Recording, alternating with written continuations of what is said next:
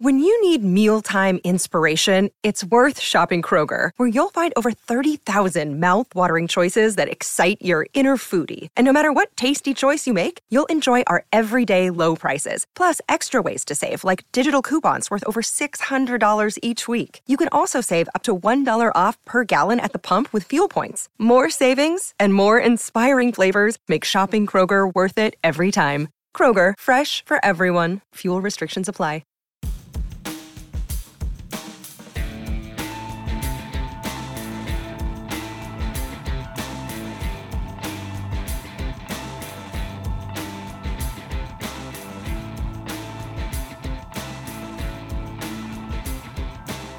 Hello and welcome to the Football Digest podcast. I'm your host Connor Bromley, and we're joined today by Mirror Football journalist Kieran King. Um, we're here to talk about the World Cup. Though the first place to start has to be the World Cup final. Yesterday, seen as arguably, certainly the best World Cup final of my life. Um, arguably the best World Cup final ever. It was a game that ebbed and flowed for 80 minutes. It looked like Argentina were the the certain winners, and then France came roaring back. Argentina then got themselves ahead in extra time. You thought they'd won it. Kylian Mbappe gets himself the equaliser and his hat trick for 3 3. And then we had the drama of penalties. But Kieran, what were your views on the final? Do you think it was the best World Cup final, certainly in your life, but also the best one ever? I think personally, it's the best one I've seen. I mean, what more could you ask for, really? drama throughout, lots of goals, penalties. I mean, the only thing I had against this World Cup final is that I thought the the playing surface wasn't at its best. Um, I thought I know a few occasions in the first half where the ball bobbled up to Di Maria when he had that shot, and I don't think you would potentially see that in the Premier League. But apart from that, I thought you know it was a, a brilliant game and a brilliant advert for football in general. Do you think that while it was the most entertaining final we've seen for a long time, do you think that the actual 11s going against each other were the best? Because you, you think back to, say, uh, the 2010 World Cup where Spain against the Netherlands, and that Spain team was phenomenal. You looked at it, every single player on there was superstars. And you look at France and Argentina yesterday, and they both had uh, one phenomenal in the top echelons of players in, in Mbappe and Messi, but the rest of the squads aren't necessarily, you know, Argentina have got a Brighton player, for example. That's the one that's, you know, been thrown out. Brighton player, Aston Villa players winning the World Cup. And the France team, they've got lots of injuries. When I looked at the 11s yesterday, I thought that it was surprising to see that level of player playing in a World Cup final. I don't know if that's just me, but I, I, I don't think it necessarily the quality of the players represented what normally you see in a World Cup final. But what do you think of that? Yeah, well, I, I got asked the question yesterday actually um, about you know Argentina and England and the comparisons for obviously if England got to the final. And I looked at the Argentina side and I could only see a couple of the players actually getting in the England 11. I don't know whether that's, you know, England, English bias, you know, for me being, you know, a proud Englishman, but you know, I looked from one to 11. Uh, I didn't see many of the Argentina players actually getting in the England team.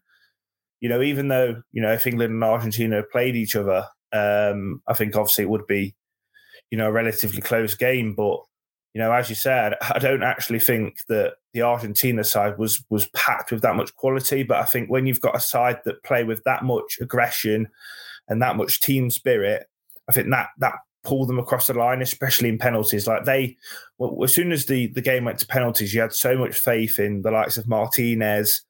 You know, in, in a natural game scenario, for me, Martinez isn't nowhere near some of the best goalkeepers in the world.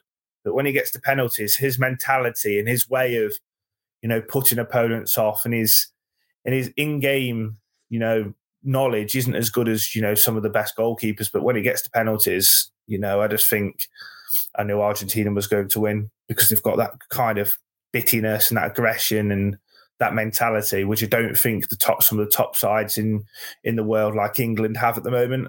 Um, but as you say, I mean France. I mean they were missing some of their best players as well, Pogba, Kante, um, Nkunku, Kimpembe. I just don't think that you know it was you know, the best quality final you've ever seen. I just think, you know, because there were so many players missing and the fact it was Argentina versus France, I think that's why it was packed with so much drama. Whereas, you know, in, in, in, you know, finals gone by, for example, Germany, Argentina, that was, I felt that was a bit more of a quality final, but fine margins win you the game. Whereas uh, I felt this one was a, just a bit more bonkers, really. Yeah, I mean, you talk about the penalty shootout there. To me, Hugo Lloris is not the man you want to be standing there for the, the penalty shootouts. I never had any faith. I don't think he particularly got close to any of the of the penalties. Do you think that maybe he should have? Uh, I think it was Louis van Gaal, wasn't it, for the Netherlands years ago, where he put in Tim Krul. Do you think that Didier Deschamps should have maybe thought about pulling one of them and putting somebody else in net for the shootout?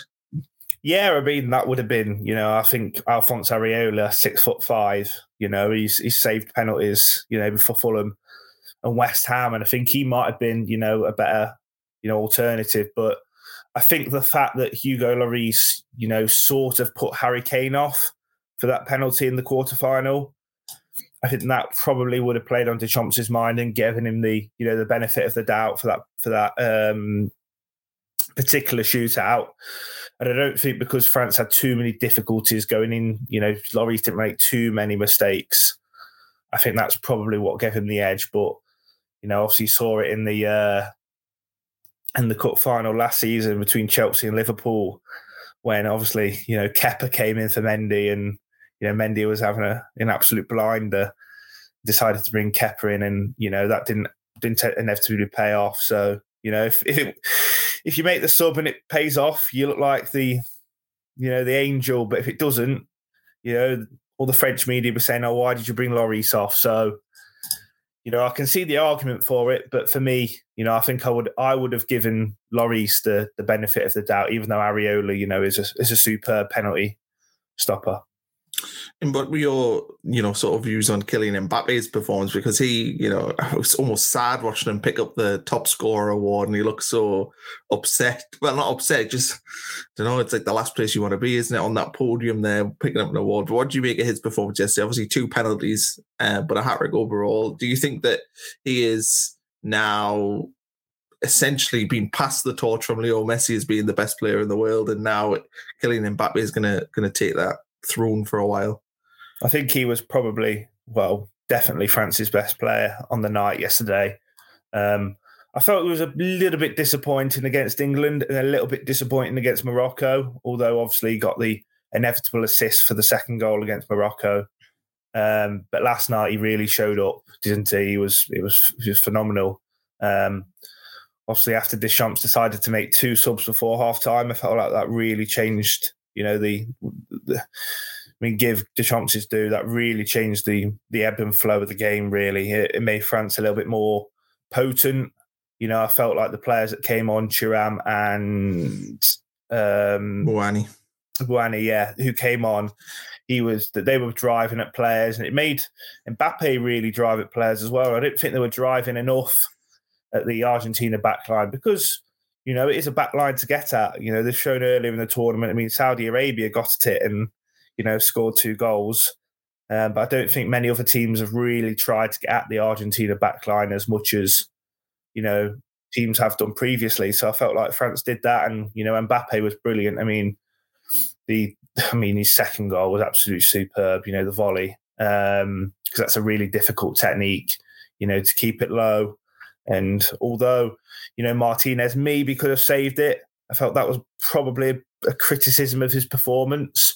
Um, take nothing away from the finish. It was brilliant. And, you know, to keep your composure because having taken penalties, not at the highest level, but especially, you know, for the second one, that's always the most difficult, I feel, because the first one, you put it in the corner and then what do you want to do with the second one? Are you going to put it in the same corner or are you going to change sides? And I think that's a really difficult thing to do. I've seen people in the past, you know, miss the second penalty. For example, Harry Kane.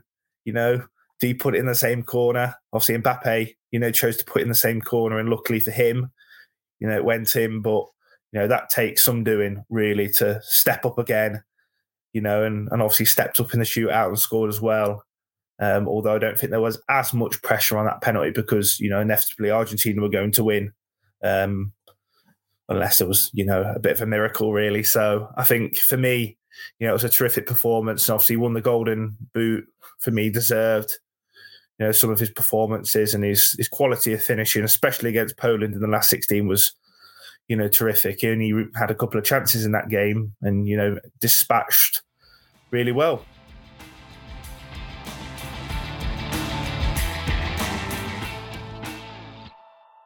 Another day is here, and you're ready for it. What to wear? Check. Breakfast, lunch, and dinner? Check. Planning for what's next and how to save for it? That's where Bank of America can help. For your financial to dos, Bank of America has experts ready to help get you closer to your goals. Get started at one of our local financial centers or 24-7 in our mobile banking app. Find a location near you at bankofamerica.com slash talk to us. What would you like the power to do? Mobile banking requires downloading the app and is only available for select devices. Message and data rates may apply. Bank of America and a member FDIC. What do you make of, you know, France for the first, certainly the first 40 minutes of the game were absolutely appalling. But even until they got that penalty, I thought they were nowhere near. I mean, there were reports that they were had illness going through the camp. I don't know if it was COVID or something like that, but it, to me, they just looked miles off the pace. They obviously got back into it, but do you think they'll have regrets over the fact that when they did turn up from 80 minutes, they made a hell of a game of it? And if they'd maybe started like that, they probably would have won the game. Yeah, I think sometimes it makes you realize after 40 minutes, you know, sometimes you can't predict these things. Like you can't predict potentially like how how a team's going to start. You often see people make changes at half time. You know, you can you can give the most enthralling, you know, pre-match team talk, but the players need to deliver it on the pitch. And I don't think France did that. I thought they were they were half a yard sluggish. I thought when they had the ball, they didn't keep it well enough. I thought Argentina, credit to them, they pressed really well. They closed the gaps. France just didn't have a moment's peace. And when they did, you know, they were wasteful. You know, there was a couple of occasions where Varane came out of the ball, but he had no options. Argentina closed the gaps, and France weren't really looking for you know spaces. You know, Olivier Giroud. I mean, give him his due. He's a brilliant player, and he's a, a top quality finisher, and he's done this for years. But I think he was very isolated, and I think in that type of game, you possibly needed a runner in behind or somebody to come short. You know, to, to collect the ball like like a Lionel Messi would do if he plays as a false nine, or Kevin De Bruyne does for Man City when he plays as a false nine. But I don't think you know Giroud as a target man, you know, suited that type of game. Whereas, you know, when they bought Mbappe centrally, he could run in behind, he could come short, he could spin off. Whereas I don't think Giroud did that. So I think, you know, second half, France really played between the lines and Griezmann was, you know, terrific in the second half. Whereas, you know, in the first half, he was nowhere to be seen because I don't, just don't think France had that control. And I think if they'd have started like that, you know, I'm not. You don't. You can't really predict, but I think you know France might have had a lot more you know control, and Argentina probably wasn't you know going to be gifted so many chances like they were in the first half. Do you think, you know, move on now to talk about Leo Messi? That's seemingly what everyone wants to talk about with this World Cup. But do you think his status now is, the best ever is, is cemented? I mean, Piers Morgan's kind of been the, the one trumpeting the Ronaldo um, I'd say propaganda the last few weeks. You know, he's been on that, you know, wearing that T-shirt and he's making sure everybody knows about it. But the fact that he's now won the Copa America, he's won the World Cup, he's won everything in club football. Do you think that we can quite comfortably say that he's the the best player, certainly of his generation, but also potentially the best player ever? Yeah, I mean, I would personally say um, Messi is the greatest, you know, of definitely of you know his generation. Um, obviously, the the aging old debate of, of him and Cristiano Ronaldo, obviously, you know, flying, you know, doing the rounds, obviously over the past week. But having you know watched you know them both in person a couple of times, um, I've always felt you know Messi, you know, gets you on the edge of your seats. You know, you might not see him for you know half an hour, but once he get once he has the ball, he gets on you know on the edge of the seats. You know, not like Ronaldo doesn't, but you know I think Messi just brings something extra, something extra. You know, an extra pass, a cross, a shot. Whereas I think Ronaldo's you know can you know doesn't doesn't do that as much. But both, you know, both had terrific careers. You know, obviously Ronaldo's won three league titles in well, multiple league titles in different leagues. Um, obviously won countless Champions League, Ballon d'Ors, but you know, I just think Messi, you know, with, with, winning this World Cup, I think really cements him, you know, as the as the greatest. Really, um, obviously, you know, I can't really speak too much of the the Pelés and Maradonas of, you know, the eighties and the obviously the sixties of, of you know Pele, but you know, all I can say is, you know, Messi. Um, I think you know if he retires tomorrow, people will probably remember him, you know, as the best. Do you think that the comparison between him and Ronaldo, the way that Argentina won that World Cup yesterday, I just feel like Ronaldo wouldn't have had the almost the mentality to to keep his cool in that situation. You know, if it feels to me that Ronaldo's recently shown his colours to be like negative. He's been a negative influence around Portugal, a negative influence around Manchester United. Whereas you don't hear that about Leo Messi. You don't hear that he is a negative influence. And do you think that mentality is ultimately what has given him that edge over Cristiano Ronaldo? Because you know, you think back to Ronaldo even in this tournament, it feels like he was I don't want to say spitting his dummy out, but that that's kind of how it felt to me when he wasn't playing and I don't feel like Ronaldo's necessarily a team player. Whereas yesterday, you could see that Leo Messi was a team player. His whole game is about bringing in other players, trying to set up other players, play brilliant passes around the corners. In Ronaldo's game, to me, feels more like I want to score, I want the glory. It's all about me. Do you think that's a fair criticism, or do you think that you know there is truth to that?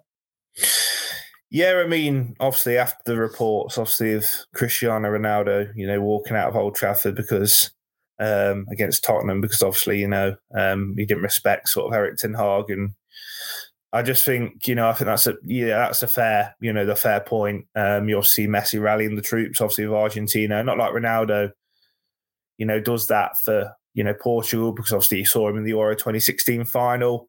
You know, he was acting like a manager towards the end, but was that potentially because you know he, he couldn't be involved because of injury? Do you think he was forced to not play? Whereas you know in the Switzerland and you know uh, Morocco games where Ronaldo was benched, um, he he obviously you know didn't choose to not play. You know he was forced to not play because the manager's decisions. And you know although he celebrated you know a couple of the goals to start with against Switzerland, you could tell you know, he still wasn't happy. You're not going to be happy. You're one of the best players in the world. You're not one of the best players of his, you know, generation. You're not going to be happy to be on the bench. But I think at the biggest stages like that, I think there is, you know, a time and a place to be angry, you know, and not show it, to, you know, the whole world. Um, and I just think, you know, Messi, you know, the way, you know, brings that Argentina players together um, and the way he kind of rallies the troops, you know, it meant so much to him and I think it would have meant so much to Ronaldo, but I do think, you know, personally, I think Messi, you know, has cemented himself as more of a team player. Um, you know, he's he's always happy to get an assist. You know, not like like I say, not like Ronaldo is not happy to get an assist, but I feel like Messi, you know, always credits an assist as much as a goal. You know, there's always that age old saying of, you know, I celebrate an assist as much as a goal. Like I know Kevin De Bruyne has come out and said, you know, he'll, he'll celebrate an assist as much as a goal. And I think that for Messi, you know, is as important, you know, especially for Argentina. And I think, you know, that's that's definitely a fair comment.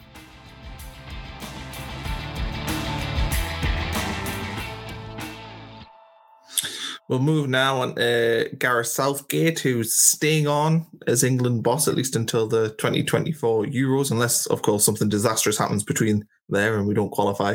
Um, What's your verdict on that? Was it time for Southgate maybe to step aside? That seemed to be kind of the school of thought. I've seen a lot of people um, thinking that he'd taken the team as far as he could, but from my perspective, I've never seen an England team as together as this. Um, you look back at that golden generation of Gerrard, Lampard, Ferdinand, all them players, and it never felt like an actual team brilliant individuals, but it never really worked. This feels like a proper team. It almost feels like a club team. But is that enough to justify uh, giving Gareth mm. Southgate this this job with arguably one of the best England squads um, ever. Certainly looking at Phil Foden and Jude Bellingham, Bukayo Saka, you know, them three players will be in their prime come the next Euros and the next World Cup. Um, what's your view? Is this a good decision for Gareth Southgate? Is it a good decision for England, or do you think they should have maybe parted ways and tried a, a Thomas Tuchel, say, who was heavily linked? Um, for me, I think I think there needs to be a change. I think you know that could be you know a controversial view based on you know what is achieved, but I think you look at Deschamps, for example, yesterday making changes after 40 minutes. There was no, there's no, I don't think there's no way Gareth Southgate would have done that in the final. You know, no matter how you know the game was changing, he would have given his players on the pitch, you know, some time to, you know, change the the, the proceedings. And I don't think you know, you look at that, that is top quality management. And, you know, for example, you know, Scaloni had, had changed, you know, the team pretty much, you know, for the whole tournament. You know, um, Di Maria, who scored yesterday, he hadn't started a game, I don't think, in, like before the first, after the first game. You know, he brought him back and he scored. You know, that is top quality management for me. And I don't think, you know, Southgate is at that level, you know, compared to some of the, the top managers on the on the planet. And, you know, Van Gaal, for example, last week brought Wout Weghorst on, you know, that Weghorst, you know, that former Burnley man who got them relegated last season, well, helped them to get relegated last season, comes on comes on and scores twice. And I just think them in-game moments, I don't think Southgate has at the moment. Um, because I felt against France last week, there was a 20 minute period from when England equalised and when France scored and I felt the game was ebbing and flowing. And there was a period where France really, you know, took a bit more control. And I think that was the time to change it, you know, bring the subs on. Because let's face it, the England players on the bench were, you know, for me, you know, a lot better quality than the players that you know on the on the um, starting eleven. Uh, the, the two subs, the England subs were a lot better than the French subs, in my opinion. So I think for me, you know, I think the France players, um, you know, there was a time to change it. And I think for me, you know, there was a time to change. And I think Thomas Tuchel, Jose Mourinho, I mean, they're born winners. You know, they would have probably been, you know, better suited for the England job um, to get the best out of some of the players. And even, you know, even Brendan Rodgers was, you know, touted. And I, I felt, you know, he might have been a better shout as well. But you know, I, I, do respect you know, the FA's decision. I think you know they've worked with Southgate. You know, Southgate is a good um, person to work with a team. You know, and I think, yeah, I think I think I understand the decision, and hopefully brings it you know brings it home in 2024. But you know, I feel like this is a time to change because the squad is so good at the moment. Yeah, and it's interesting you talk about uh, the Weghorst substitution because you know I felt like with his squad, you know, Callum Wilson he brought there, and I'm a Sunderland fan, so I, you know, I'm not going to sit here and wax lyrical about Callum Wilson, but to me, he just did something different. Like, why bring him to the World Cup if mm-hmm. you're never ever going to try and put him on to influence games? Because we all know what Callum Wilson is. He's quick, he's a bit of a menace, and he's he's a he's a natural finisher. He gets goals, and to me, you know, we we're in that situation against France. We needed a goal, and you know, why not chuck him on for the last 20 minutes of the game up front with Kane? Or even, I mean, I know it's probably controversial to say so, but you can even take Harry Kane off. Like he doesn't have to play every minute of every game. And I, and I feel like that's also something that Southgate's kind of been reluctant to do. You know, he has his players and he just plays them. You know, he doesn't think about, well, for this game, would we benefit from having something slightly different? You know, it feels like we've got a set basically 11 players that play and he doesn't really want to change it beyond that. And you know, I even looked at Ben White. I know he got sent home. Um, we don't quite know why yet, but he's having a brilliant season for Arsenal. But again, nowhere near. He was never ever going to play unless yeah. there was injuries in that team. Yeah. And you look at the other teams around there. Konate, say for France, you know, he was the third centre back, but they used him. They utilized him when they needed to utilize him. And I think that for me, the criticism that I have of Gareth Southgate is that he's done such a brilliant job sort of off the pitch of bringing everyone together. It's clear that the players really like him, and it's clear that has done a very good job of fixing a lot of the issues. But his actual tactical management of games and his record against you know nations that we see ourselves as on a par on is really poor. And yeah, you know, he's not actually. I think he's beaten Germany at the Euros. They're probably the only of the traditional huge footballer nations. They're the only ones that we've beaten. I think I yeah. don't think we've beaten any others. Yeah. And that's going to be the main criticism for him. And that's the thing that, for me, going into this this Euros, you know, he has to get some wins against yeah. France, Spain, them sort Belgium. You know, they beat us twice at the 2018 World Cup. You've given me you've given me opportunity there to speak about James Maddison. Yeah, go on. Um, like, you know, I'm a Leicester fan, and I've seen this player play for you know over you know f- you know four and a half years for for Leicester, and over the past sort of 18 months, you know, there's nobody, you know, that in my opinion, you know, that tops him, you know, for for goals and assists um, for English midfielders. He's been really phenomenal. Um, like this season, he's got seven goals in the Premier League and uh, four assists, which I believe is more than any other English midfielder. And I just think, you know, the way you know attracts players, the way he can create and score goals. I just don't think there's a player like him. Like Phil Foden's brilliant, but I think he's better, you know, playing, you know, maybe just off the left, just off the right. And although Maddison plays that position for Leicester, I don't think there's a natural number 10 in the England squad that can play, you know, in between the lines. Mason Mount's good, but I feel like he's a bit more, you know, box to box, a bit more energetic, can get up and down the pitch. Whereas, you know, Maddison gets the ball on the half turn, can spin. You know, I just think, you know, to get no, in the form he's been in, to have no minutes at all at the World Cup, you know, for me was, you know, a little bit scandalous. Like, why, you know, take a player of that quality and not, you know, include him, you know, in at all you know, although he was injured for the first, you know, two games against Iran and USA, and I think potentially he might have got some minutes especially against Iran, you know, when the scoreline was in doubt. But, you know, he's a terrific player, you know, left foot, right foot, dead ball situations, corners, you know, outside the box. If you need a bit of magic, you know, he can fire one in. Um, and I just think, you know, he could have, you know, got more minutes, you know, and, and the same with Wilson. You know, he's a terrific player, you know, runs you know, in behind, you know, is a, is a terrific finisher, you know, and it, I think we we may have, you know, squandered the opportunity not to use them players more. Yeah, frustrating, isn't it? Because as you say, it's like why take them if you're not interested in using yeah. them? You know, you've got to have so. I mean, I thought it was frustrating watching we against Wales, and he, you know, we're basically through, and he never thought to try and get people minutes because you look at say players like Conor Coady, you know, very unlikely that he'd play. But if we did actually win the World Cup, it would have been nice to give these players minutes. And against Wales, when you're basically through, why not try and, and get them on there? So I, I found that a little bit irritating. I mean, we've kind of touched on the next point, but what, what England need to do for the 2024 Euros, um, you know, Harry Kane will be 31, I think, by the time that kicks off. Certainly heading towards 31. So probably his last tournament where he's going to be the main man for England, you would think, unless there's a player that's going to sort of burst through the ranks and usurp him. But I, I don't see that happening. Um, maybe Ivan Toney, who's having a phenomenal yeah. season and didn't go to the World Cup, but I think that was probably for off-field issues. But what do you think England need to do for the 2024 Euros? Are the players?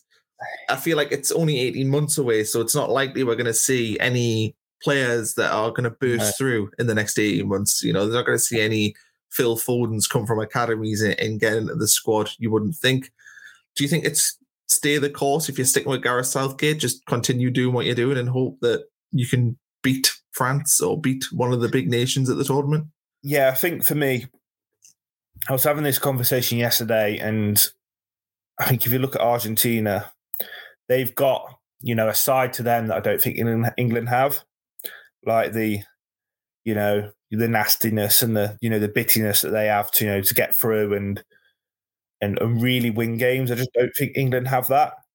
You know, I don't think England have that winning mentality and that sort of you know. I saw a post yesterday that England won the FIFA Fair Play Award. You know, it's not about you know if you want to win major honours, it's not about winning that award. It's not about getting the least yellow cards. You know, I think you know I saw an incident yesterday where I think it might have been a Acuna like completely, you know, nail one of the French French players, you know, on the counter attack. And I think if that was England, I don't think that would have been the case.